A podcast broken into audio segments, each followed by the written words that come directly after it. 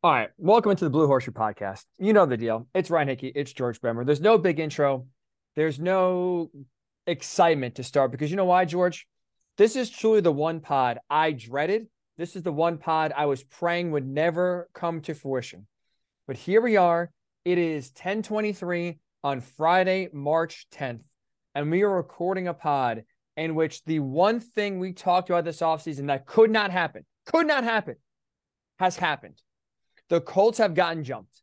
The Colts have gotten jumped not by the Seahawks at number five, not by the Raiders at seven, by the Frank Reich led Carolina Panthers as they go from number nine to number one. Initially, I'll throw, throw this out there, George. I had never felt as a Colts fan this dejected, this down on the future, this depressed like I do right now since the day Andrew Luck retired on that August day in 2019. There's been, and we've seen some bad stuff this entire year. Throw it up, throw it in the incinerator, and, and never see it again. 33 nothing to the, the Vikings blowing that lead. Still do not feel the way I feel today. You look at some of the embarrassing losses that Jeff Saturday hired, do not feel the way I feel today. The Carson Wentz experience and that game in Jacksonville to end the 2021 season, an absolute heartbreak. Do not feel the same way I feel today. This this was, I feel, George, I'll be hyperbolic here, caught up in the moment. This feels like a major death blow to the next five years. We've been talking about this is a massive five year off season. And right now we're sitting here when you get jumped, the Panthers are controlling the draft now, number one. And at best, you are picking the third quarterback in this draft. It's a colossal failure. It is a colossal failure by Chris Ballard and the Colts. Yeah, and you might be picking the fourth quarterback by the time the draft uh, actually rolls around. I mean, Arizona has made it pretty well known that they are putting that number three pick up for sale. Uh, and if some of the reports now are true, and it's it, you know we'll we'll see how things go. But if some of the reports now are true, and Carolina did in fact go up with C.J. Stroud in mind, uh, I don't know. There's a reason to go up to three uh, for for Indianapolis. So you may well be picking fourth overall. And yeah, there's no joy Mudville today. Uh, I know, you know, I, have seen a lot of reaction on Twitter. People are happy they kept the picks you know, I'm good. If you're happy today, I am happy for you because uh, it's great to have optimism out there. It's great to, you know, want to believe and, and buy into these plans. There were two quarterbacks in this draft that I thought could help the Colts this year. And right now, it doesn't look like either one of them is going to land in Indianapolis. And so for me, I think it's from my standpoint, the media covering this team, uh, I think it's the same old, same old. It's what we've seen the last three years the Colts sitting around, either being too patient or, you know, not wanting to make an aggressive move and letting the rest of the league pick for them who their quarterback's going to be. Doesn't mean that you can't end up hitting a pot of gold. I mean, who knows? Maybe one of these other guys will hit and become a star. Um, I think that's the one way this turns around. And you mentioned that, uh, you know, while we were talking before we hit record here, you know, the one saving grace here is that one of these other guys comes in and and and you know is a big hit, maybe you land a situation like Geno Smith last year. You end up with a veteran, and it's just the right guy at the right time, and he has a, terrific season. Uh, but right now, it I I had said for a long time. I think I said it on the air. If not, uh, I definitely said it off the air quite a bit. You know that this this offseason, you either end up with Bryce Young or CJ Stroud or in my mind, it's a failure. And right now, today, I don't see them ending up with Bryce Young or CJ Stroud. If you're a Colts fan today and you're happy, I hate you. I, I, I hate you because you know what, George?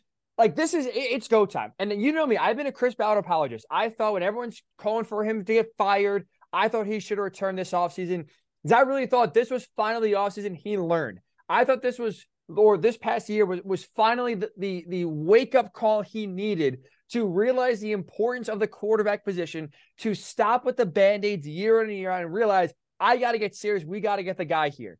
And when you and we talked about this at sitting there at number four, you have to control the draft. This is going to be the last time Chris Ballard, or we thought heading into the draft before this pick was made, this is going to be the last quarterback Chris Ballard was going to draft. And what you got to do if you're Chris Ballard, and this is kind of all, you know, make or break here, you have to control your destiny. You have to control your destiny, get the quarterback you love the most, And at least if it doesn't work out, if it is Bryce Young like we want and he sucks, okay, fine. At least you went down swinging.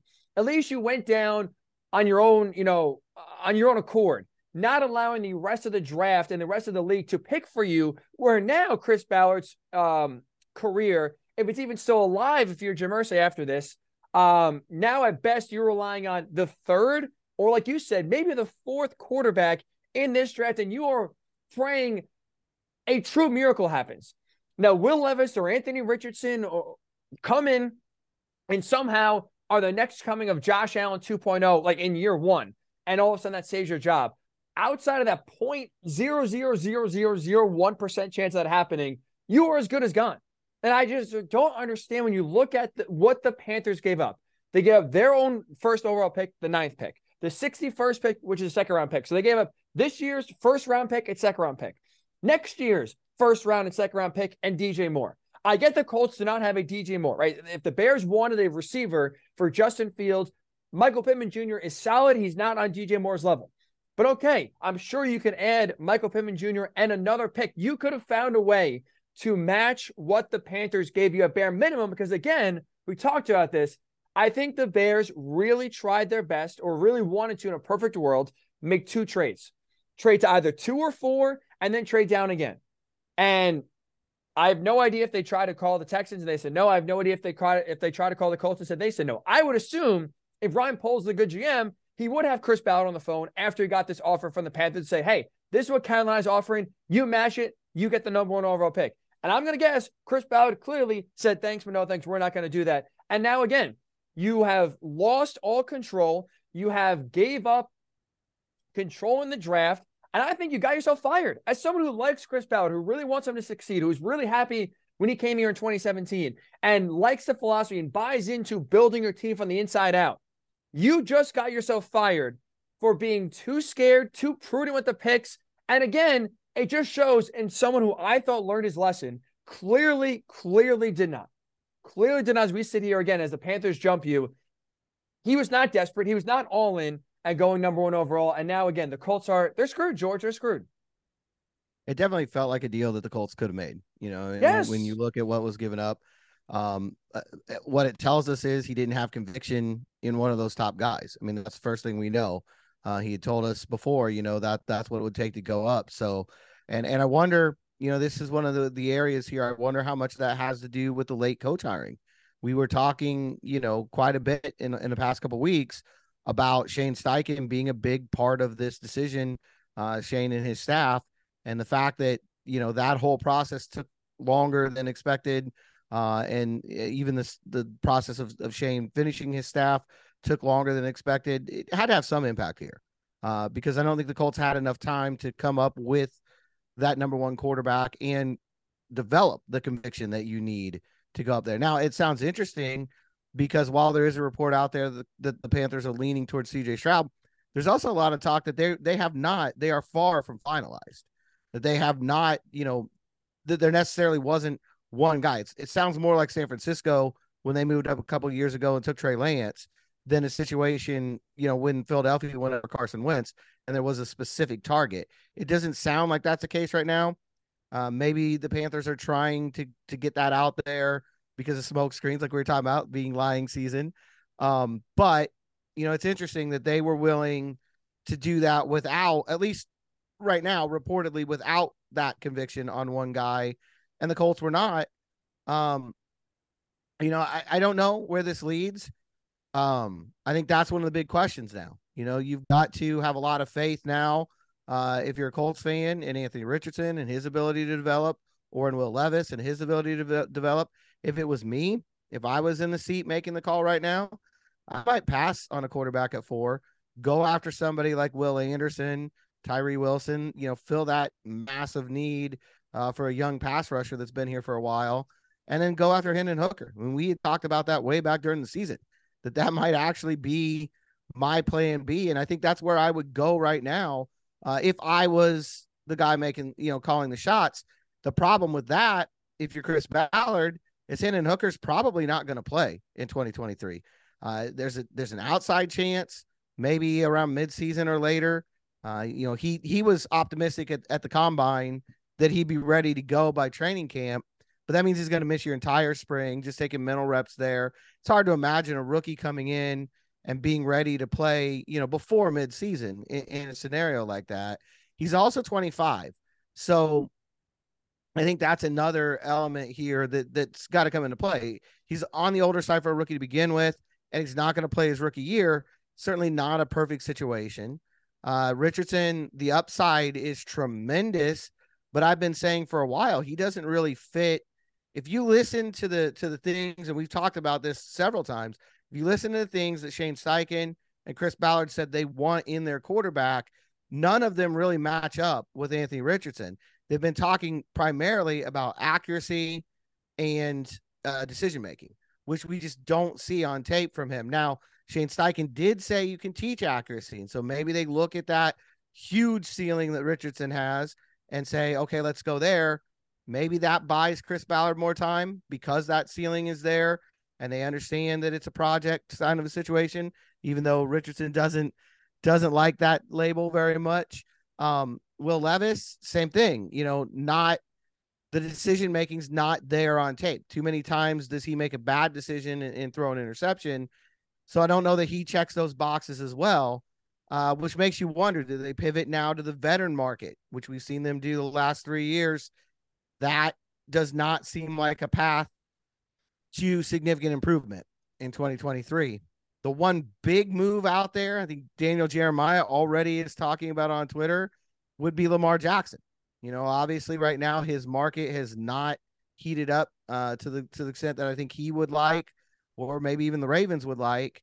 I got a lot of questions there, though. We talked about it earlier this week.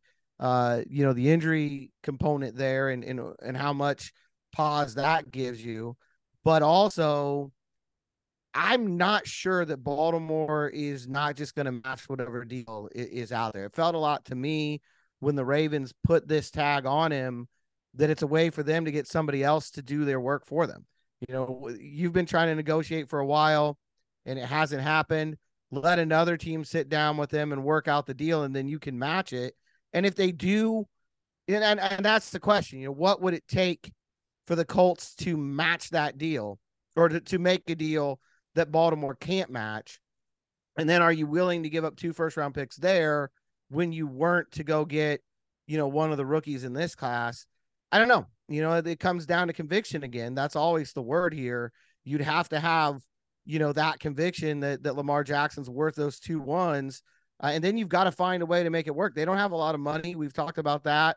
There's not a lot of room under the salary cap, so I don't think it's going to be a front loaded deal uh, that gets it done. I, I don't know. After that, I the options become pretty thin. You know, you start looking at Jimmy Garoppolo, uh, Jameis Winston, oh. Gardner oh. Minshew. You know, it's it's it's not Marcus Mariota. It's not a really deep and exciting veteran class. So that's why all along I said, you know, they they should go up to one because you had always the possibility that somebody else was going to drop jump you.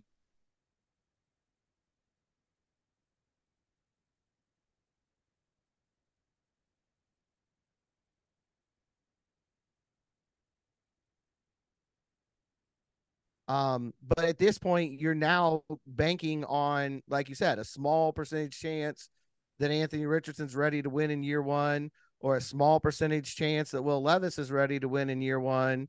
I don't know that that's ideal, you know, compared to where else they could go. Um, I know the the spin is going to be from the team and, and from Chris Ballard is going to be that they wanted to protect those picks. I just feel like you're at a point in this league right now where the quarterback's the most important thing. You can replace everything else eventually.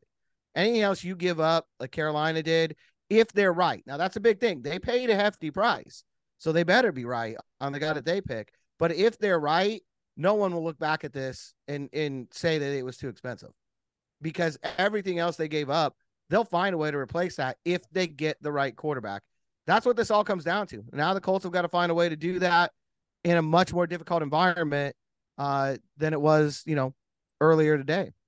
The the pick hugging is another thing that just drives me crazy. Look, right. If you want to get your franchise quarterback, I get it's a, a risk in the draft, and I get all these four you know quarterbacks that are projected to go in the first round all could suck. There is absolutely that chance. And we are just sitting here, you know, or we could be sitting here five years from now looking back and laughing at all four because they're out of league in three years. And and the Panthers maybe are idiots because they traded up all this and then their quarterback flopped and was a bust. I, that's a real risk. I get it. But also at the same time, it could also be a massive boost where if you hit, you basically hit the lottery. You hit the lottery, you get your franchise quarterback, you get him on a cheap deal, and those picks you gave up are meaningless. You don't care about them. You're not worried about them. If the Colts trade up to number one, whatever quarterback you want, and they got that guy and he hit, and we are seeing in year one some real strides and some real signs of, oh, this guy could be like legit. This is the Colts on a really good spot. You will not care that next year they don't have a first round pick or a second round pick. You will not care.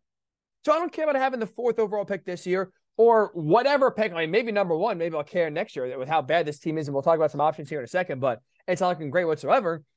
That's not, you know, it's not going to do you anything having a first round pick in next year's draft if you are, again, don't have a quarterback. The, the, the, the hugging of the picks, and it goes back to what you said. Some people were happy today of, oh, good thing we didn't pay that massive price to go trade to number one. No, I'm sorry. You're wrong. You are wrong. You have to pay the price sometimes to be great. And that's what you got to do. It's a risk worth taking, especially again, considering where the Colts are right now in quarterback hell the last five years. The fact that Chris Ballard's job is on the line, you have to be more aggressive. And that's why when you say, George, he didn't have the conviction, clearly he did not any of the four guys. We heard him last week at the, at the scouting combine saying right now he feels no conviction for one guy over the other three. And that's why right now he would not trade up. I thought he was just playing coy and trying to drive that price down for the Bears. Clearly, he was just telling us the truth straight up and didn't work. But you know what, George? Even if right now you don't feel conviction on one of the four guys, you still should trade up to number one because I would imagine by the time this draft process is over, whether it's you or whether it's Shane Steichen, you will pick one or you will find, not even pick, you will kind of both like, this is the guy. I think you will find the guy in this draft class and again, we talked about it. And you mentioned it before. Shane Steichen was a late hire. So, I mean, he was at the at the combine last week, still, you know, in, in the early days without a full staff. So it's like he barely was able to get any sort of homework done on these quarterbacks. So of course he had no idea last week of which guy he loved more than the others, but they both were in lockstep in terms of what traits they wanted, which should mean that they are going to kind of both zone in or, or, or kind of hone in, I should say, on the same guy. I think that there's a, a true franchise quarterback out of these four. Me personally, I think it's Bryce Young. Maybe I'm wrong. Maybe it's CJ Stroud or Anthony Richardson. But again, I think there's definitely one of the four here in this draft class. And if you are number one, you can get him. And now again, like I think you'll have the conviction by the time April 27th comes around. And that's why you still should make the deal and just then figure out in the next month and a half who do we want? And then you really dive in because you don't have to worry about anyone jumping over you. You don't have to be secretive. You can actually just do every little bit of homework you need to do to find the guy. I think they would have found the guy. And now we're sitting here again. Best case scenario, George, if they decide, and that's we'll get into quarterback options here in a second because now the, the, the math drastically changes. At best, you're picking the third best quarterback. It's hard to feel a lot of conviction about the third best quarterback, maybe the fourth best quarterback, it's super hard to feel conviction about the fourth best quarterback. So it was like you screwed yourself. And again, the the, the, the exact carousel, if you want to call it, the quarterback carousel, you try to get off and, and pleaded at the post game or, or the uh, end of the season press conference about how you will do whatever it takes to move up to get the guy. If you determine someone to be the guy and get off the quarterback carousel, they're right back on it. They're in the front seat, George. They're in the driver's seat for next year to do this all over again. Again, again, you know, we'll, we'll, see come November. We'll see. I think that's the big thing. It, it, definitely. The one thing I, I probably don't agree on is I don't think you can go up if you don't have the conviction. I, I think the Carolina situation is a little bit different in the sense that it sounds like they have conviction on multiple guys. It's not that they don't have conviction on one. They feel good about going up for multiple guys, is what I've heard. If that's true, then you do it. I, I think you it's too much to give up in the hope that you're going to find the guy. By that same token, it in the to the extent that I do agree with that that that line of thinking is that you're going to have a lot of regret come you know April 15th, April 16th if you have decided on one of these guys and now there's no other way up. I think that's the tough thing about this and the reason I was always, you know, in favor of going up to number 1 this year is that there's no way to get to two. Houston's not going to trade with Thank you, you. to get to two. Yes, I forgot and to bring that up. so you know you can't. It it was always going to be you either went to one or you were going to at best get the third best quarterback. That was always the reality for the Colts. That's why I would have gone up to one. Uh, but at the end of the day, if they do feel like there's there's not enough separation and they're okay with any of these three guys or any of these four guys, if you want to throw Will Levis into that, then you have to you have to go with your conviction one way or the other. If that's your conviction, I don't agree with it, but you've got to go with it because uh, it's just it's too expensive of of a move not to.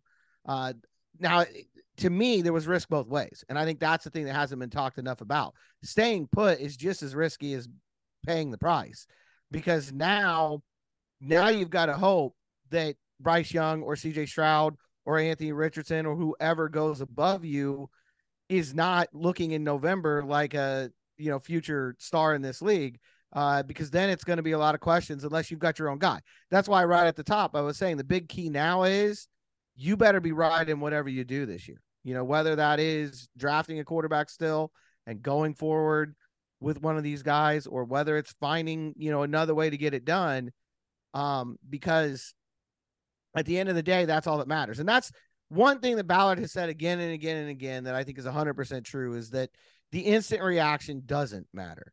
You know, the way you feel, the way the headlines are written, the day a move is made or not made isn't really important. At the bottom line is, you know, what comes out in the wash at the end of the season. I think where Ballard's in trouble right now is he's lost a lot of that benefit of the doubt. You know, previously, if he's saying be patient and hang in there and there's a plan, there was reason to believe in it. There were things that had happened that suggested that you know that that the route may still be really good. I think that's eroded over the last few years. And coming off a 4 12 and 1 season, it's going to be really hard to sell the fan base on the idea that, you know, just wait, we'll make the right move. Uh, and I think that's that's the issue now. Uh, now, it still doesn't matter until you get out there on the field. If you end up with Anthony Richardson and he's a phenom and he puts it all together and he's the next Josh Allen, then people won't care so much. But again, if you end up, you know, without that star quarterback and there are one or two elsewhere in the league, potentially in your own division, uh, that are, it's going to be a really bitter pill to swallow. And I think it was an avoidable situation. I don't think this is something that was out of their hands, you know. And I think at the end of the day, that's where it's going to be measured by. To me, one way or another, this was a huge pivotal moment in Chris Ballard's reign here as, as general manager because they didn't make the move. Carolina did. And now we'll see what the fallout is. But I think one way or another, this is tremendously impactful on him. You've got to find a way now to improve this offense, which was the worst offense in the NFL last year, and get it to a point where it can win games. And your best asset for doing that is no longer available to you. But the thing too, George, is and Chris Ballard is right in the sense of what we're saying right now doesn't matter. Our emotions, our thoughts on them not trading up truly doesn't matter because, like I said, if it is Anthony Richardson at pick three or four and he is Josh Allen times 10, okay, fine. Who at the end of the day, fans don't you know, we only care about winning. So if you win, fine, it's a great pick. But the reality though, too, is for Chris Ballard, whoever he picks at at three or four, he's not really picking. Like that's the thing. Like we, we you know, when he's done, when he doesn't trade up to number one, like how much credit is he actually going to get for whatever quarterback they take? Because he's not really the one picking it, picking that quarterback. Really, it's being picked for him.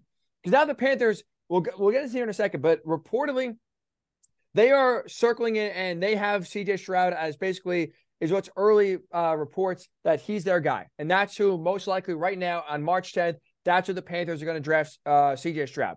And let's say that Bryce Young goes number two to the Texans. Well, if the Colts get Anthony Richardson at three, he felt like, he's in your lap, he's at three. Did, did you really make that? Like, if you're Jim Irsay evaluating Chris Ballard's decision, did you really did he really make a decision? Like, did, did he really do it? Like, he didn't. The thing that bothers me, George, is he did not take destiny into his own hands. And I get right now, you could say if you don't, you know, you don't know who you're you're drafting, don't make the move. But at the end of the day, with the Texans are sitting there at two, I don't think you almost have you don't really have the luxury of being patient or have the luxury right now of oh, we're going to really take our time and then we're you know we're going to on April 26th find who our quarterback one is and then see we can do it from there because And you said you can like a guy two weeks from now, and guess what? He's not, probably not going to be there at either one or two. And now, two, not only do you miss that if if whether it's however the draft shakes out, but if their quarterback one is CJ Stroud or Bryce Young, and they end up on the Texans and they kick their ass for the next decade, again, it's not only the fact that you miss out on the quarterback, it's now the fact that you have to face that quarterback twice a year, every year. And that's really why there should be even more urgency to move up, just because, again, if you don't get him, he's going to be beating you. Either, you know, if you can't beat him, join him. I know it's kind of the reverse here. You, you got to basically join them so they don't beat you. But it's just like now you're sitting here and it's just whoever the Texans take, I think you're going to be kicking yourself for a while, most likely, because that was a guy that, again, you're going to be seeing now. And you could have had, if you were aggressive, you were passive. And now you're seeing, again, your division rival getting a quarterback that could be with, with Trevor Lawrence here, the two faces of the division. And you get even further back into the division than you should still uh, have a chance to uh, to control it. It's that it's it's really disappointing. Like not to sound like a parent, and I don't have any kids, so I really don't know what that feeling is like. You can speak on that better than I can, George. But like, I feel as someone who really likes and defended Chris Ballard for a while, I just feel disappointed that you kind of buy in again and again and give him the benefit of the doubt. And even when he's being doubted, still believe that he can actually turn around and fix it. And then when it's truly judgment day, when it's truly decision day as it as today was. You see the same mistake happen, the same cautiousness, the same concerns that have that have put the Colts at times in this quarterback hole to begin with, have led them right back down a path where they could have a really tough time getting out the next few years. It's maddening. That, it's so disappointing. At the end of the day, that's my concern with not making the move is that it's it's doing the same, it's going that same route that, that you've been on for the last few years and, and not, you know, taking the bull by the horns. Um, but you know, I, I, disagree with the not getting any credit for him. I don't think anybody looks at Tom Telesco and says, you know, Justin Herbert wasn't his pick. And the same thing happened. I mean, they sat there at six, and you know, Joe Burrow went one, and Tua went five, and they had Herbert, and they took him. And you know, I, I don't think anybody feels like that wasn't a win for the Chargers. Uh, but you know, that's that's the question right now. And if that's that's why it's hard for me to go all the way on a decision right now. I do not like the way things went today. I do not think it was in the best interest of the Colts. But I also know the story's not written at this point. Uh, and that's the big question. If Ballard, in fact, has some conviction on a guy who he thinks will be there at four, I don't know that he does. He said he didn't at the at the combine, so we'll see how that plays out. But if he does, in fact, have some conviction on whether it's Anthony Richardson or Will Levis, or whether it's a second round pick on Hendon Hooker, and that guy does eventually become, you know, the the next face of this franchise, then I think it's going to be looked at a lot differently in the end. But right now, it's hard to buy into that because again, you've lost the benefit of the doubt over the way things have gone the last few years. You know, Philip Rivers, hey, that worked out pretty well. I would also argue it was the most aggressive of the moves they made at that point. It wasn't the most aggressive move they could have made that offseason, but it was a fairly aggressive move to go and spend $25 million on a guy coming off a bad year that the Chargers were just kind of giving up on. Uh, and you went and you got him and it worked out. So good. But then after that, the Carson Wentz move wasn't very aggressive the way it played out. You kind of passed on Matthew Stafford, let things play out, passed on trading up in the draft that year or taking the chance to, and end up with Carson Wentz. And then last year, they literally just waited, let the musical chairs play out, grabbed, you know, one of the last quarterbacks standing. It shuffled around. Matt Ryan came out. Possible something like that happens again this year. I mean, there I'm I'm willing to allow for the fact that there are situations out there right now that, that we're not thinking are going to change that will. There may be somebody else in the mix before all this is said and done who you're not thinking about right now but it didn't turn out very well last year. So I don't know that going down last year's path is necessarily should be plan A either.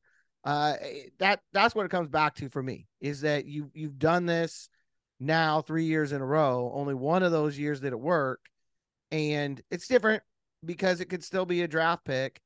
Um, but you know the odds of it hitting, I don't know. And again, it really comes down to how you feel about it. Because I guarantee you, there's listeners out right now uh, who don't care because they truly were fine with any of those top four quarterbacks, and they still are. And if that's the way you're feeling right now, there's no wrong answer to this. I think that's the ultimate thing until we know. Right now, we don't know. I definitely have feelings, you know, what I think's going to happen. Uh, and I think we've made those very clear on here. I thought Bryce Young, I still think Bryce Young is the best quarterback in this draft. I think he's got the best chance of becoming a star. I think he's the guy that I would have bought in on and and you know gone for. But it doesn't sound like even Carolina felt that way, at least not right now. Uh, and after that, I thought CJ Stroud was the guy with the next best shot. And then I thought it was a drop after that. And the next tier to me is guys who aren't ready right now. But we will find out. And I think that's the great, that's what makes the NFL the greatest reality show going because, you know, it plays out before your eyes. Uh, and we will see how things play out now. But I know this there are going to be a lot of questions about whoever got drafted about how much belief there really is in him because of what was said leading up to it. So, does that matter in the long run? No, it matters what they do when they get on the field. But this rookie's going to have a harder time. If there is a quarterback taking it for right now, it'll be similar when Frank Reich came in. Everyone will kind of have the idea that you weren't the first option, and you're going to have to deal with that as well as as everything else that normally goes into, you know, coming into the NFL and trying to get accustomed to the league it's just the definition of insanity. Like I said, waiting, waiting, waiting. It's really not worked out for you. And here they are waiting again. Two quick things I want to throw by here before we get into quarterback options. Number one, if they do indeed draft either Anthony Richardson or Will Levis, assuming CJ Stroud and Bryce Young in some order go one and two to the Panthers and Texans, what this also does is put an immense amount of pressure either on Chris Ballard or the next GM that's going to be picking a lot of these players because with with all the raw talent that they have and so much, you know, um, coaching needed, so much refinement needed, it's obviously a lot of pressure on Shane Steichen to get the most out of them. But it's also too a lot of pressure on the GM to get the best team around him. Like not only now do you have to hit on Anthony Richardson, you also have to hit on whether it's drafting, trading, signing multiple wide receivers, the offensive line, making sure that's ready to go. Make sure the defense is playing at a high level. Because you look at the Bills, right? The comp you hear about Anthony Richardson so much is Josh Allen. When you see Josh Allen's growth and development from year one to two to three, the Bills were a playoff team, first of all, when they drafted Josh Allen. The Bills were not, when they drafted Josh Allen, where the Colts are right now. So that's first and foremost. The, the, the, Bills were 10 times better than the Colts were. So they already had a really solid infrastructure in place for Josh Allen to start, you know, nurturing in. And then he was had some rookie, you know, ups and downs, just inconsistent the first two years. Then they go and get Stefon Diggs. And all of a sudden now that great receiver really helps Josh Allen take off. So when you have such a, a project or a, a, raw talent like an Anthony Richardson, it's not only getting the quarterback right and making sure his development is going on, you know, at, uh, at a pace that you believe in is actually working, but it's also getting great talent around him to elevate him to make his development that much easier. Which again, we see uh, with the Chiefs like Patrick Mahomes or, you know, yeah, Patrick Mahomes is the best example. He's the best quarterback in the NFL. The Chiefs don't have to do great at every position. The Chiefs just won a Super Bowl with a wide receiver room that was arguably worse than the Colts, if not equal with, with MVS, Marquez Valdes-Scantling, with Juju Smith-Schuster, uh, Kadarius Toney was a write-off on the Giants. Like, there's not a lot of talent there. But Patrick Mahomes is so great; he made everyone around them, uh, around him, better. It's going to have to be the reverse. You're going to have to have the entire team lift up Anthony Richardson, uh, Richardson, especially early on, which just puts extra pressure and again makes every draft pick the ones you're holding on to. So now you really got to make it worth it. You have to hit on you know, if you have seven picks a draft, bare minimum five as like legitimate starters all across your team to make the development easier. And it just makes your job as a GM again so much harder. So you can say, "Oh, Chris Ballard, you know, you know, uh, didn't want to be aggressive, didn't want to waste all that draft capital, make it difficult to build a team or on the young quarterback." Sure, but now that you're taking on most likely a project, it's also going to be super hard because now you have to make sure the other 52 guys are really damn good and kind of do what the 49ers are doing that makes the quarterback position less impactful because everyone around them is so is so talented. And that's again takes years. It's not easy to do. The other unless thing I want to, oh sorry, George, unless you're the ahead. worst team in the league in the right year, like when Andrew Luck's available or Peyton Manning's available or Joe Burrow's available, there's yeah. nothing easy about about the quarterback, and that's why to me you you got to pay up. Um, and I also think you know along those lines, that's why I just want to jump in real quick on the air and say that's why I've not been big on on Anthony Richardson connecting him to the Colts. Not because I don't see the upside. Everybody does. Right. It's obvious what this kid's potential is. I stood there uh, you know, inside Lucas Oil Stadium and watched him stand flat footed and flick his wrist and throw a ball 50 yards in the air. It's pretty clear why people are excited about this guy, but you're going to have to change your your approach if you draft him as well because the idea of just you know kind of looking for bargains and wait you're going to like you said you're going to have to go out and get some playmakers and give him that help and help him develop you it doesn't happen on its own there are very few joe burrows out there very few Patrick Mahomes out there, and even Burrow has really good receivers that they went and found right. for him. You know, it, it's very seldom that the quarterback can do it by themselves. And I think it, with Levis and in in Richardson in particular, you're going to have to really do a job of of getting that team up around them so that they can reach the ceilings that they have.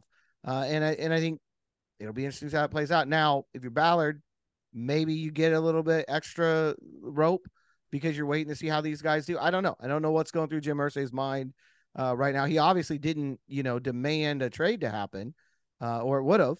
So we'll see. We'll see how that goes. Okay, this has been for the most part so far a, a very vent heavy podcast. I, by nature, George, I'm not sure about yourself. Are you an optimist or like a pessimist? How do you kind of look at life down the middle? You shade one way or another? I think I'm a realist most of realist. the time. That's actually that's to, definitely you know? the Fair. You're a realist. You live in reality. I do not. I'll be honest. I will fully admit I am an optimist by nature. I always try to look at the glass half full. Okay, so when when it comes to the Colts now, to try to give an optimistic but I think realistic view, I want to get your thoughts, especially coming from yourself as a realist. Tell me how realistic this is. Early reports are that the Panthers like CJ Stroud. That's the guy that they have in mind they want to draft. Let's say that report is true. CJ Stroud off the board, number one to the Panthers. Number two are the Texans.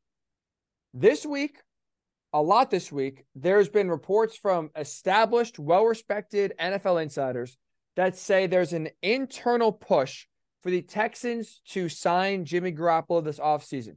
Obviously, DeMeco Ryans is from the San Francisco 49er tree. Bobby Slowik is uh, their offense coordinator. He is also from San Francisco. They obviously not only know Jimmy G well, they know the 49er situation in which they had Jimmy G on the roster and traded up to go get Trey Lance, who is out of basically the same mold as Anthony Richardson. A lot of talent, super high upside, very raw prospect, and very shaky film from college, very up and down. What are the chances the Texans model what the 49ers did? They signed Jimmy G, and then I pick two, draft Anthony Richardson. I don't think it's completely out off the board.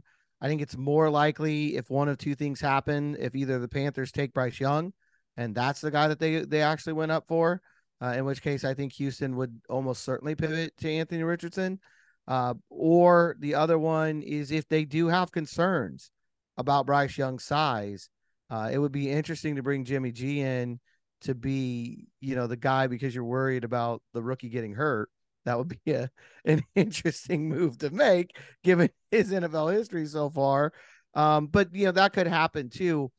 I don't see it uh, because I think, at least from what I've heard, and we'll see, lying season. You know that's always the the asterisk on everything. Uh, is that DeMeco Ryans at least is a big fan of, of Bryce Young. There's that Alabama connection. He's no doubt talked to the coaches down there. He probably has a lot of info on Bryce Young. And from everything I've heard, he's a big fan of Bryce Young. So I would be surprised if they pass on Bryce Young, uh, even if they did go and get Jimmy G. But stranger things happen. I mean, you know that, this league is full of surprises every year. Um, I wouldn't put it. I wouldn't put a really high percentage on it, but I think there's a better chance of them going a Richardson route if the Panthers draft Bryce Young. I think the hope there for the Colts would be that Bryce Young goes one overall. Houston decides to go with Garoppolo and Richardson, and then they've got a shot at CJ Stroud. I think that would be the the best possible outcome for Indianapolis. Uh, but even then, you know, I wonder about Jimmy G from his standpoint. Is Houston your best destination? If they're grooming another quarterback behind you, and they almost certainly will be, is that really where you want to go?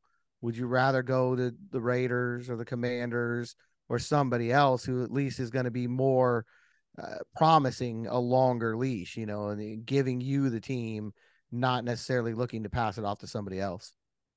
So I would put it at about a 25% chance that this happens, but at least my hope right now, and the only thing that could save Chris Ballard and save this entire thing from being a complete debacle.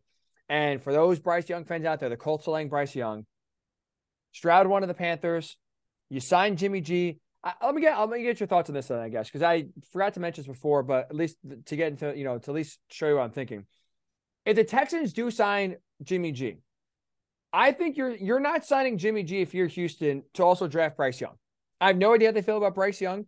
Um, but I think if you, I don't know how they feel about CJ Stroud, but if they do sign in this next week and legal tampering starts on Monday and free agency starts on Wednesday, if next this time next week, George, if we're talking about Jimmy G on the Texans, I think to me that guarantees they're they're, they're drafting either Anthony Richardson or Will Levis. That that's what that signals to me. Just because I don't see the reason why you would sign Jimmy G. And again, I think Jimmy G would sign with Houston to play. I don't think at this point he sees himself as a backup. I don't think he's going to the Texans to mentor Bryce Young or CJ Stroud. I think if Houston signs him, I think they're telling you we're going to start Jimmy G. We're going to do basically the San Francisco route, and we're going to sit Bryce, uh, excuse me, sit Anthony Richardson or Levis for a year, maybe two years, and then play them kind of like what the 49ers are doing with Trey Lance. That is what I, I would view if that's the case. And that's why I'm going to be looking at Jimmy G as we talked about Orlando Brown in the last pod, and that's obviously a big name that hopefully, you know, maybe could make a big impact for the Colts. Um, now, definitely, I will say less likely consider just the the risk averse uh, or, or how risk averse Chris Ballard is. But Jimmy G has now, for me, become the most watched free agent uh, next week, just because I do think he kind of shows and tips the hand a little bit of the Texans. Would you? How do you feel about that? Like, if they do, let's just say they do sign Jimmy G. Do you think in your mind, if the Panthers do go Stroud at number one, would that in your mind eliminate Bryce Young from going two to the Texans? I I don't think Jimmy G would would sign there if he thought Bryce Young was going to come to the Texans. Honestly. I would agree. You know, I, I, think that that I think that would rule it out for him, uh, just because of what you're saying. You know, it's one thing if Richardson or Levis, who are definitely not going to play in year one and might not play in year two, um, you're still grooming a guy, but it's a different kind of uh, situation. Uh, I don't think he'd want to go somewhere where you know Bryce Young w- was coming in. Um, yeah, I again, I, I don't know, you know how likely that is right now. My assumption is Stroud goes one, Young goes two, and the Cardinals are fielding offers at three for for whoever wants to come up for Anthony Richardson. You know, at that point, which I would not rule out the Seahawks at five.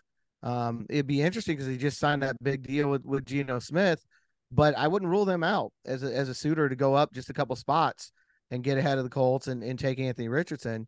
Uh, you know, that, that's it's it's still a fascinating offseason. We've talked about that for a long time. It's changed. Uh, it's certainly changed significantly here in the last few hours, uh, you know, today.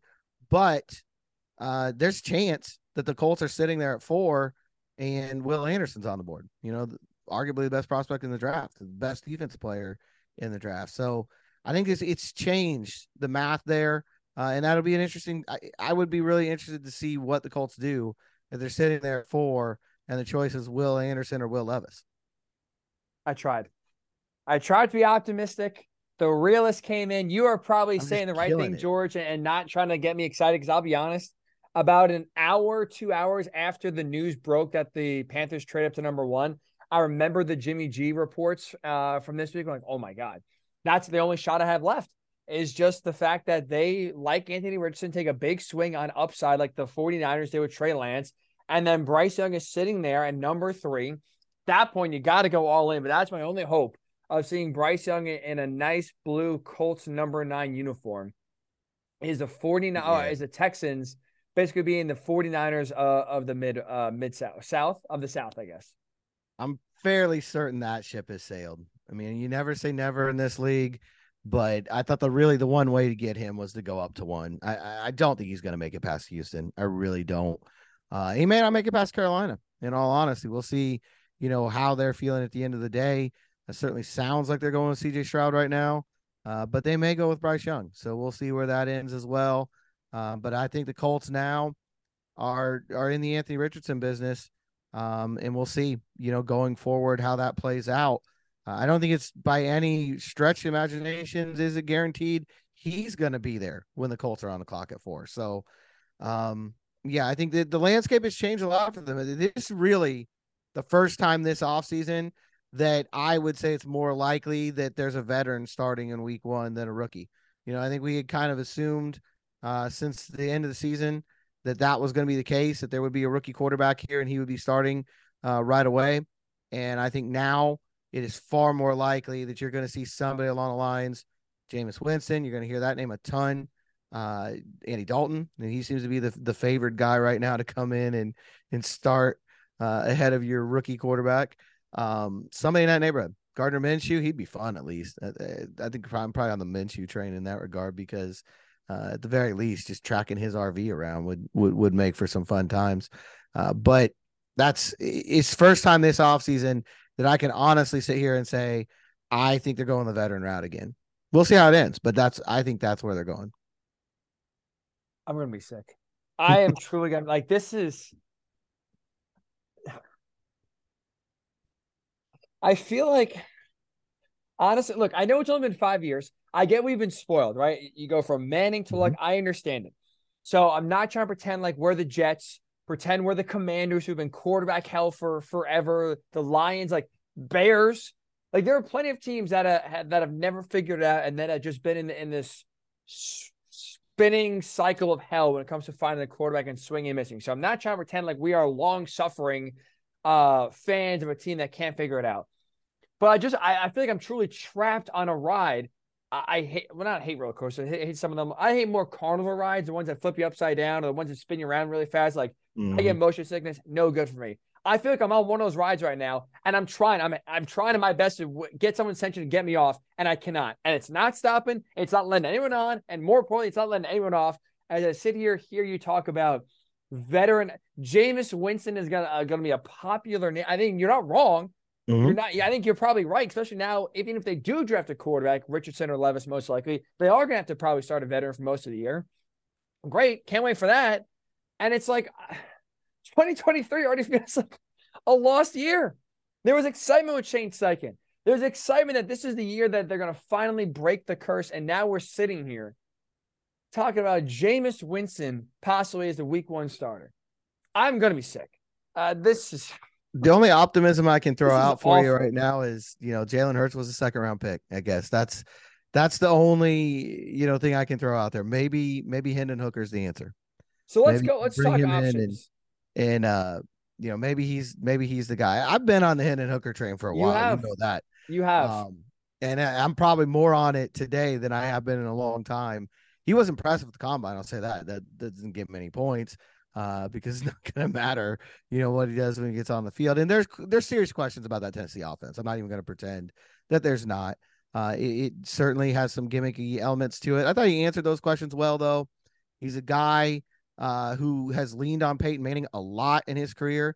I think that would continue here. You know, there'd be any reason for Manning not to stay in his ear every day. He, he told him, he told us at combine that he talked to Peyton Manning before and after every game at Tennessee.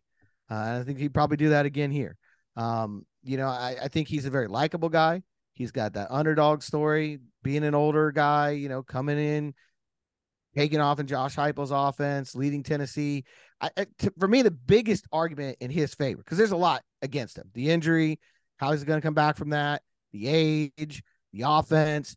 The biggest argument in his favor for me is that he transformed that program, and the guys that do that always show up on my radar when he got to Tennessee, things were not going well for the Volunteers. And it got a little bit better in year one that he was there. And then last year, who knows how it ends if he's able to finish the season. But they had, you know, they may have been in playoff, in all honesty. Had he been healthy and played the whole year, I don't know. I think they were behind quite a bit when he got hurt. Well, that, yeah, Carolina, when he got hurt so at South not. Carolina, that game was basically done. But, but they were, you know, they were one of the the best stories. They were of of this college football season. And he had a ton to do with that. Now, are you still going to have to do a lot of things we talked about with Richardson and Levis in terms of getting him help, getting the right guy? Absolutely. Absolutely. But right now, he might be the guy that I would put my chips on. You know, he might be the guy I would push everything in on the table for, for the simple fact that you've seen it. And I think for me, that's a big thing with the quarterback. I'm not a big fan of projecting at that position. Other positions, I'm all about it. Dream all day about, you know, wide receivers 40 or a, a pass rusher's, you know, bendingness. Any of that stuff makes total sense to me. But with quarterbacks, I, I like to have seen it a little more than you have from Richardson and Levis. Doesn't mean Ballard's on the same train. We know he's a traits guy. Levis and Richardson both have those in spades. There's no doubt that Chris Ballard could find fall in love with either one of those guys. I think if if you look at his history, both of them fit from that standpoint. I just think Hendon Hooker, uh, what he did at Tennessee, he's probably not going to play next year. That's a huge part of it. You know, he's probably not going to play next year, but I'd almost be willing to do that just to see. And, you know, if things go disastrously next year for you and you do find yourself with the number one overall pick, it's a good problem to have if you've got Hooker and he's looking good in practice and you're going to have a chance to draft Caleb Williams. That's a problem that I would be happy to have as a franchise next year if it if it came about. Uh, it's unlikely because any year the chances of you getting their one overall pick are not great, but I think I would I would roll that way. Bring in whatever veteran you want to bring in. Try to you know do your best to win as many games, stay as competitive with them as you can, and then get Hooker in there the minute he's a healthy, and b you feel like the season's at a point where it's okay to to turn it over to him.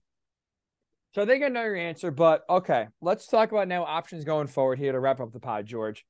Let's assume, unfortunately, you're right. CJ Stroud, Bryce Young, one, two off the board. So you have Anthony Richardson, Will Levis, Hendon Hooker. You have those three quarterbacks. How would you rank them in terms of your, you know, if you were Chris Ballard, how would they kind of be on your big board? I would put Hooker one because of the cost, because I would rather take him early in the second round with that like 35th pick and go at four with, you know, Will Anderson, Tyree Wilson, uh, somebody like that, you know, or trade down there and get some more uh, firepower and, you know, grab somebody lower in that first round, maybe Skoronski or Paris Johnson Jr. or somebody like that, you know, fill that left tackle role. Um, I would I would put Hooker at the top there. I'm not ignoring Richardson's upside at all. You know, I think people are going to feel like I'm anti Richardson right now. I'm I'm not anti Richardson. I'm anti his fit in Indy. I'm just not sure. Again, the things that they said that they want from a quarterback, I'm just not sure he's that guy. I think if Seattle takes him, it's a perfect fit. He might become a star. Uh, I think it would be a really scary duo with him and, and DK Metcalf. If nothing else, they'd be a hell of a wrestling tag team. You know, I don't know about on the football field, but I mean, those two freaks, that would be something else. Uh, so, so I, I want to make that clear. I'm not anti Anthony Richards. I'm just not sure the fit in Indy is the right fit. I get, believe me, I get the idea of Jalen Hurts on steroids, and maybe that's the way they go, and maybe it works out that way, and maybe around November, or December, we're all talking about how great it looks with Anthony Richardson, how Shane Steichen has recreated what was going on in Philadelphia, or is taking steps in that direction. But I, to me, that's not the most likely outcome with that situation. So I'm not. If I felt like it was, I'd put him one. I don't feel like it is. And then with Levis, it's three for me because I just, I'll just say it straight up. I think the kid's fine. He seems like a really fun guy. His combine presser was maybe the, the funniest of all of them. got into the mayonnaise and coffee, and you know, but I get a real Carson Wentz vibe just because of the turnovers. Oh. I just feel like he's he, you know, all the tools are there, but a couple times a game, he's just going to make that decision that just you know makes you pull your hair out. Maybe, maybe not. Again, I'm not going to sit here and act like I'm a Q, QB guru. If I was, I'd be employed somewhere in the NFL making a lot more money uh, than I am right now. That's for uh, sure. But from my point of view, watching the game as long as I have, being around this team, that's the way I'd rank them, and those are the reasons. I am in total agreement on Will Levis. He is third without a doubt on my list of three. Now, I don't want to have this be a cop out, but I do think it's circumstantial a little bit here. I would have, if you tell me right now the Colts stay at four and Anthony Richardson's on the board, and, and no one, either someone trades up for Will Levis, God bless you, or the Cardinals sit there at three, they take a defensive player, and Anthony Richardson is on the board at four. I would have Will, uh, excuse me, Anthony Richardson number one out of those three options if you stay at four. I don't feel great about trading up for him, even though it's one spot again, if there's competition, the Cardinals can kind of hold an auction with the Seahawks, the Raiders. and the Colts have to give up a you know the the pick 35 or God forbid a first round pick next year. I don't know if that's you know I don't as you know competition makes the price, so that could get to a point where you have a bidding war. The Cardinals sitting there just saying, all right, we got one first round pick, we get two first round picks, and then like they're at an auction, it could get crazy. I don't want to trade up for Anthony Richardson. If I can get him at four, he's number one. If you're telling me even moving up one one place from four to three to get Anthony Richardson, I'm out. Personally, right now, I'm out on that, George. I'd have that Hendon Hooker because, like I said, I like the value. He's not going to play. He's older. There's definitely question marks for sure. But at least in round two, I like the value because not a lot of pressure. You can ease a guy in. It does not restrict you if if things go terribly this year and you sign Jameis Winston and the team wins four games next year. Does not restrict you from getting in the Caleb Williams or Drake Maye sweepstakes. That's for damn sure. So I would have if it's no trading up, Richardson, Hendon Hooker, one, two if there is, you know, if you have to trade up in order to get Richardson, there's a big market for him. And if you don't, someone else is going to jump you at three to go get him. I'm out. You take him. I'll stay. You know, pick number four. He said Will Anderson. See about Jalen Carter if he can situate himself off the field.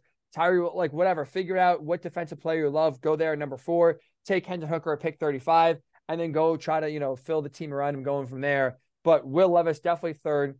I'll just put a little more circumstantial one and two depending on because I Richardson I do think if he figures it out, I think mm-hmm. could be the best quarterback in this draft in terms of, you know, he has everything where there's nothing stopping him. I just don't think he's going to do it. I think just the, the learning curve, like the, the chance of that happening are very slim. I mean, I'm always rooting for, for stories because in my situation, that's what I care about more than that's anything true. else, right? I'm I'm rooting for the best story. Uh, and that's why Hooker's won in, in part two, because that story is incredible. You know, everything he's already done, the underdog element, it, coming in off the injury. If if it worked, it would be a great story. But Richardson's a tremendous, just amazing story too. I mean, you talk about he's talked about how he had to grow up, you know, so fast and carrying his his baby brother around on on the handlebars of his bike, you know, as he's driving around campus down there in Gainesville. Uh, and I think there would be the Colts would be relevant again if Anthony Richardson's a pick at four. I would not hate that pick because their training camp might be the most attended by national media of anybody in the league. Everybody's going to want to come see him. He's going to be the greatest show on earth. Now he's got to back that up. And that's and that's what you were talking about. But I think the initial interest, the initial punch would absolutely be there. The whole league will be coming in here to see how Anthony Richardson looks and to see if in fact he could become the next Jalen Hurts with Shane, with Shane Steichen. I'm with you. I just think if the Colts do business as usual, what we've seen from them the last six years under Chris Ballard, I don't think the Anthony Richardson experiment works here because I don't think they're going to do what it takes. They're not going to go trade for Stefon Diggs. They're not going to go get that big move. You know, if you look at both of those, and the guys you hear most with him are Josh Allen and Jalen Hurts. Well, one of them got Stefon Diggs, and the other one got AJ Brown. And I don't think the Colts are going to make that move. Maybe I'm wrong. You know, I've been surprised before. Lord knows from my game picks, I could hmm. very well be wrong. But that's my feeling on that. I would not hate the Anthony Richardson pick at four by any stretch of imagination. I think he'd be a really fun kid to, to cover. And I think the Colts would be relevant in the preseason, at least, if he's here. Well, I mean, we talked about relevancy in the preseason, you know, winning the headlines. Congratulations. Doesn't lead to wins. It's not going to matter. That's going to lead to Chris Ballard being out of a job for sure. All right, two quick options here before we wrap up, George. No Bryce Young, no CJ Stroud, probably for the Colts. If you don't love Anthony Richardson, you don't love Will Levis, you're not sold or you're really concerned about Hendon Hooker and a lot of red flags there. Lamar Jackson. Should the Colts get involved with Lamar Jackson, pay the high price, pay two first round picks, and bring Lamar to town? Should they do it? if if you had a legit chance to get him, I absolutely think you should. Uh, just because what are we even talking about this entire show? Get off the carousel. Well, if you bring in a former MVP who's like 27, he might not. He's not that 26. much older. 26. I say he, he might be the same age as Hendon Hooker. Is what I was about to say. So you're not dealing with you're dealing with a guy who's very much in his prime, may not even quite be entering it yet that's the scary thing about Lamar Jackson is that his prime may still be a year or so away. You look at you know how quarterbacks develop in this league, uh, but so if if there was a realistic shot, he'd be number one on my list. I'll be honest right now.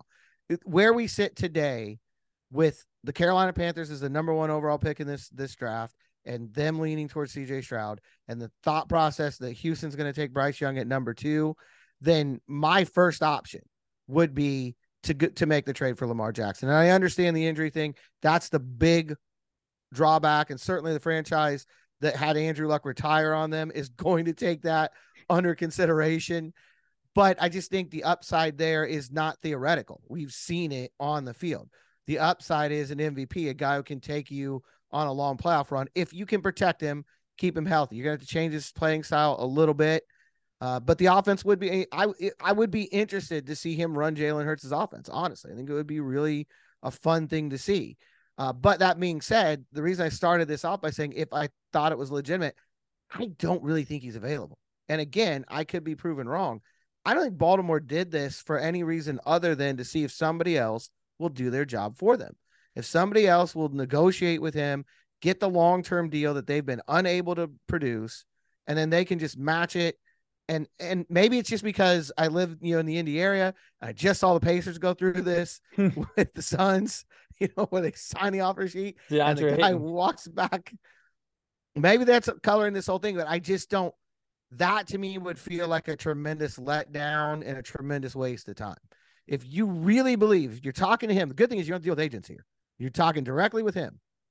If you really believe there is a chance to get him, because quarterbacks have a lot of leverage too. There are things he could do. Oh yeah, to make Baltimore feel uncomfortable. If you truly, honestly believe that you can get him, then I would do it. But I would not waste all the time and effort if Baltimore's just gonna say thanks for doing our job and and, and welcome him back. I hear you. I will say if if whether they get him or not, it would be nice to see Chris. Actually, I don't know. Actually, I say that now. I take that back. I'm not sure if I should be more frustrated or encouraged if Chris Ballard now all of a sudden is negotiating with Lamar Jackson because it's like, oh, there's that aggressiveness there. No aggressiveness when it comes to trading on up to get the number one overall pick. Um, if let's say you're wrong, and let's say the Ravens are saying, you know what, hey, look, you get you want to pay him, God bless it. Give us two first round picks. Lamar is yours. I'll be honest, George, I'm still out on Lamar.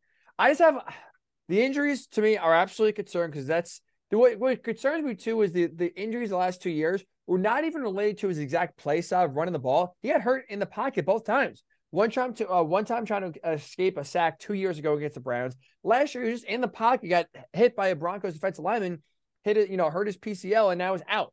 So it's not like you could say like, oh, you know, he got hurt because of his running style, and we here in Indy we're gonna, you know, change his style a little bit to keep him safer. He got hurt in the pocket just doing normal football plays, which is a little concerning. Number one. Number two, with the with the picks and the money. And we talk about giving, you know, that's the thing too. If you're trading up to number one overall pick to get a quarterback, the benefit is okay, you get that rookie guy, he's on a rookie deal, so you have flexibility elsewhere. You're trading two first round picks and then giving Lamar Jackson $230 million, 240, like two, I don't 250, like fully guaranteed, close to it. You're giving him a ton of money. The Colts, like you mentioned before, do not have a lot of cap space in general. They have holes they got to fill. You sign Lamar Jackson to a long term deal. See you later, Jonathan Taylor. Probably see you later, John uh, Michael Pittman Jr. And it just gets tougher to build a team around him. And you said it before. I don't right now trust Chris Ballard to do everything possible to put the best team around Lamar Jackson. He is conservative by nature. Once in a while, we see aggressive moves like DeForest Buckner, but for the most part, those are right now the anomalies compared to the norms. So if you go get Lamar, you have to go all in on building a team that fits him perfectly because he's a different style quarterback. I don't trust right now Chris Ballard to do that. And I don't think the Colts have a lot of flexibility roster wise, salary cap wise, and draft pick wise to make that happen to where I know he's only 26. Let's just say it's a five year deal. Honestly, with where the Colts are right now, George, maybe year one's a wash in terms of Super Bowl contention. Like maybe they could be a playoff team. Jonathan Taylor, Michael Pittman Jr. on manageable contracts. But it's like the longer he's here, the harder it's going to be to build a team around. And I just don't think right now, with where the Colts are, they can make a big plunge to kind of go all in on a quarterback and then open their window up right now. So part of the reason why I love the rookie quarterback idea, build a young team with a young quarterback and have everyone kind of ascend to eventually open up that window where they're not there right now. And now it's all of a sudden Okay, run it over. Windows open if you get Lamar. I just don't think you're ready for it. Those are all really good points. And I'll tell you, my wife's with you. She doesn't she doesn't think they should make the the move either. So she's she's even in my own household, I'm I'm outvoted on this one. Uh, but I just I guess for me, it's just that idea of, you know, I think Lamar could be one of those guys if he stays healthy that can do a lot and can change a team on his own. We've seen him do it in Baltimore before. Not take him all the way, but they had, you know, number one seed while he's been there. He's been MVP. Um, I just think he's a special, special quarterback when he's healthy. That's a big, that's right. a big key here. Um, you know, and obviously you'd have to feel pretty good about that. You're playing to keep him healthy. Like you said, it hasn't been, you know, it's not like he got hurt on the sideline, you know, at the end of one of these runs. It's it's been in the pocket, you know, and and certainly the Colts, what we've seen, he could get hit in the pocket. Oh, so yeah. there's no question. And I think that's what makes it hard right now. When you look around, and it's been that way the whole offseason. I mean, we were in agreement that you go up and, and and give what it takes, you know, pay the price to get Bryce. That that didn't last long, unfortunately. Oh, that's right. Now it has to go away. you know, but it was gone. It was. Um, but but there were no easy, and I think that's it underscores what we said at the beginning, you know, the show. There, there's no easy answers. There's no easy move here. I think everything we've just talked about some of them, you know, maybe have a little more optimism to them than others, but every one of these moves, you're paying a price to a certain extent. And that's just the way it goes. You're going to bring a quarterback in. You know, if it's Anthony Richardson, you're dealing with the possibility of him not getting, you know, where you want him to go, not being able to put it all together. You've got a tremendous, almost superhero style physical prospect here, but you still are taking the risk that it's going to look like it did at Florida. You know, Will Levis, okay, cannon arm, seems like a real leader from everything you hear on that that campus down in Kentucky. Another guy to a certain extent helped transform a program. Certainly have more success there than they had before he got there. But decision making, turnovers, huge problem for this football team. You want to go down that road again. You know what I mean? And then with Lamar, the cost in terms of cash is is real and is tremendous. And you're dealing with an injury standpoint. So I think that there is no easy way out of this. And, you know, I think anything you do, there's risk involved. And it's going to be interesting to see what the Colts ultimately determine that their best course of action is. Speaking of which, let's let's finally here wrap up George with this last option. So we've talked about you know Richardson versus Levis versus Hendon Hooker. How would you feel comfort wise about drafting one of those three guys? Because presumably those are the next three quarterbacks at the Colts. That's basically the pool the Colts are going to be working with, assuming Bryce Young and CJ Stroud go in order or some order, one, two, which you think we will. What if you don't like Anthony Richardson? And you've mentioned before, you're very hesitant on the fit uh, here in Indy with, with Anthony Richardson.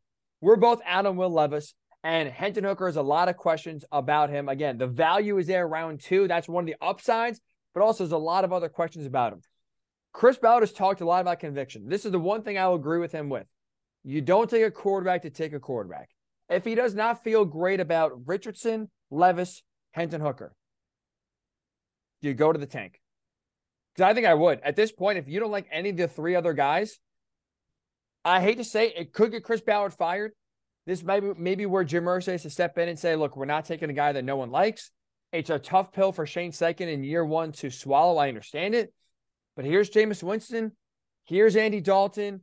We're going to go three and 14, and we're going to try to get ourselves Caleb Williams, maybe Drake Maye, because we're certainly not taking a quarterback to just take a quarterback and then sputter our wheels for three years. That's the thing, too.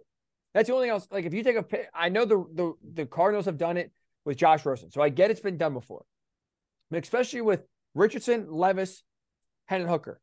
Hooker, injury wise, probably won't play a good amount of this next year. Richardson Levis projects, and everyone presumes they're going to sit the first year. It's very hard to move off of a guy that you never seen play before, and you spend a, maybe the fourth overall pick, or God forbid you trade up to number three to draft him and move off of uh move off of after one year uh without seeing him play. You don't draft a quarterback, you go Will Anderson at four, keep on building the team around him. You you try to then go all in on 2024 is tanking an option again? I mean, they didn't say they did it, but they basically did it hiring Jeff Saturday. Are we going back down that same road possibly in 2023? It, you're not going to ever sell the guys in the locker room on that. So, right. you know, that that's that's the, always the trouble with that. The Dolphins tried it and Brian Brian Flores just did too good of a job, and you know they ended up not getting the guy that they were targeting, uh, but they did get Tua, so you know. Uh, eventually, I guess he kind of was the guy they were targeting early on, but they didn't get Joe Burrow, who ended up being the guy by the time the draft Right. rolled around. Um, but you know, I, I don't know. I don't think you're going to hear it in so many words, but I definitely think. Look, if you're not sold on one of these guys, you can't take them. That's that is a recipe for disaster. If you're just saying, well, we've just got to take a quarterback, so we're just going to take a guy, we don't care who it is, that's worse than anything else you can do. So I would not do that. Uh, and I definitely, if quarterbacks go one, two, three, I would definitely take Will Anderson and and be pretty happy that you filled a pretty important need. Not the one you thought you were going to fill, not the biggest one, not the one that needs to be filled, but that'd be a pretty good, pretty good consolation prize uh, with him coming on to that defense. If you put him next to DeForest Buckner uh, and help keep devote you know developing Kwity Paye, the defensive line is going to look pretty good. And if you can find the quarterback down the road, it's going to help you with that matter. Is going to help Chris Ballard? I don't know. That'll be an interesting, you know, that's another interesting part of this. Maybe a pick that's made by somebody else. Um, but I don't know they've got much option because the thing it is, I think it's interesting, whether you're tanking or not, and whether that's the the terminology or not, like we were just talking about, the odds right now are better that a veteran quarterback is going to be starting than they are that not. Because even if you take Anthony Richardson at four or Will Levis at four or later, if you trade back, odds still are pretty good that you're going to end up. And if it's Hendon Hooker, you're definitely he's not starting. So odds still are pretty good that you're going to end up with a veteran for at least the first month of the season. Right. And I think that's a highly conservative estimate, unless there's an injury. I mean, that's always, you know, that that's always played into that too. But um, so even if it's, I, I don't know that that, I guess that's the thing. To me, I don't know that that's the question because I think you're gonna end up with Jameis Winston or Andy Dalton or Marcus Mariota or somebody like that under center anyway to start the year, no matter what the plan is now. So it's on yeah, and see, I'll say this. I am against season long tankings. I think it's just so hard to do. And again, look at the Texans. They thought for 95% of the year that their plan was going to work and they're going to get Bryce Young. And then the last game, of course, Lovie Smith wins it. And I thought at least opened up a door for the Colts. Little do we know that that was actually open up the door for the for the Panthers instead. Congrats to you, Frank Reich. You finally got a quarterback, of course, at the expense of the Colts. Thanks, thanks for that, Frank. But congrats to you, I guess, in, in a The sense. Revenge of Frank Reich. But I just think tanking before, like having that be your offseason plan is so hard to execute, Mhm. so hard to do, almost impossible to do. So, but again, like it could be unofficial tanking because I, who knows? Like if they even try next year anyway, if you have one of those quarterbacks you just listed as your starter, you're not going to win many games anyway. So, if you Mhm. don't feel conviction about any of the other three quarterbacks outside of Stroud and Young, don't take a quarterback. That straight there, don't take a quarterback. Figure it out. It's gonna suck. I hate to say it, punt another year on the carousel. I mean, I don't even know if Jimmy G's worth it. I mean, just Jameis Winston, Andy Dole, whoever, Gardner Minshew, maybe, and just ride it out and honestly see where you land from there and hope if Chris Ballard is still the GM, which I don't even know if he'll make it through next year. I kind of doubt if they have another th- or if they go three wins. I don't think so, and hope the new GM will not make the same mistake and be aggressive. And if there's an opportunity to trade up to number one next year, they don't have the pick. Be aggressive and do so. But yeah, I think the hmm. one thing I will say is if you don't like Richardson, Levis, Hooker, don't force it. Don't take it. Yeah, don't force it. That's the biggest to me, that's the biggest mistake you can make in this league is when you just start going, Oh, there's a need here, and I'm just gonna take the best player at that position. Uh, that's how you know that's how the Lions passed on Aaron Donald. You don't want to do things like that. Uh, people in Detroit still trying to kill the, the front office for that. Uh, and rightfully so, because Yeah. Aaron Donald probably a good piece to have on your football team. Um, that's I think that's what you do. And it's yeah, it's gonna be tou- it's gonna be a really bitter pill to swallow. Uh, it probably is anyway, though. I think that's that's the point that we've been trying to make. If Anthony Richardson works out, odds are it's not to be in 2023. It's probably to be 2025, 2026 when you start to feel like, ooh, that was this was the right move. This went really well. Now you could get signs of it. I guess from a win loss standpoint, it's probably not going Right. to be 2023 if he works out. You Right. definitely there'll be elements there where you go, you know what? I don't know what was happening in Florida. This guy's got all the talent in the world, and it, you know, this is gonna really work out. There could be indications of that before 2025 or 2026, but I would be shocked if there's a winning record before that period comes along, and that's it's a bitter pill to swallow, but that's where they're at. Uh, and it might have been the case with Stroud or or uh, Young as well. So, and you know, I'll tell you what, the NFL is this giant soap opera. Who knows what the next turn is? Who knows, you know, what the next chapter is here? Um, but I will say this: I'll just go on the record now because I know the question's coming. I don't think they're going to get in the Aaron Rodgers sweepstakes. I think it's possible they kick the oh, tires on Lamar no. Jackson. I do not think they're going to get in the, in the Aaron Rodgers sweepstakes do not want Aaron Rodgers. That would not be a good for Utah. But then I didn't think they. I'd want. I didn't want Lamar just because I don't think they're ready to win right now. They are definitely not ready to win right now with a 39 year old quarterback who uh who has trouble getting along with his, his, wide receivers. That's for sure. So, and fairness, I don't think Rodgers want to be here either. So that's also I mean, it's going to be true. mutual. Right. Yeah. I don't. I would say it's more Rodgers saying thanks for no thanks, than it's going to be Chris Ballard saying thanks but no thanks. I would uh, definitely agree with you there a bitter pill to swallow, George, is a perfect place to end this because honestly, I thought going in, maybe this would be a little cathartic. Still very frustrated five hours after the news broke when we started recording this about Colts missing out on the first pick and thus missing out eventually in Bryce Young. And I will say now that we've gone about what an hour and change, I feel just as bad as I did an hour before this podcast started. I was hoping to feel better. I was hoping to get let it all out and okay, like okay, it's all out. You feel a little better. I feel terrible. I feel awful. Not even George, a Penn State Big Ten tournament win over Northwestern at the buzzer could mm-hmm. help that, help the feeling go away, the numbness, the frustration, the anger, the depression. It's all still there. So if you are listening and feel the same way, just know we feel your pain. I'll tell you, um, no joy in Mudville, right? That that that's kind of the sign today.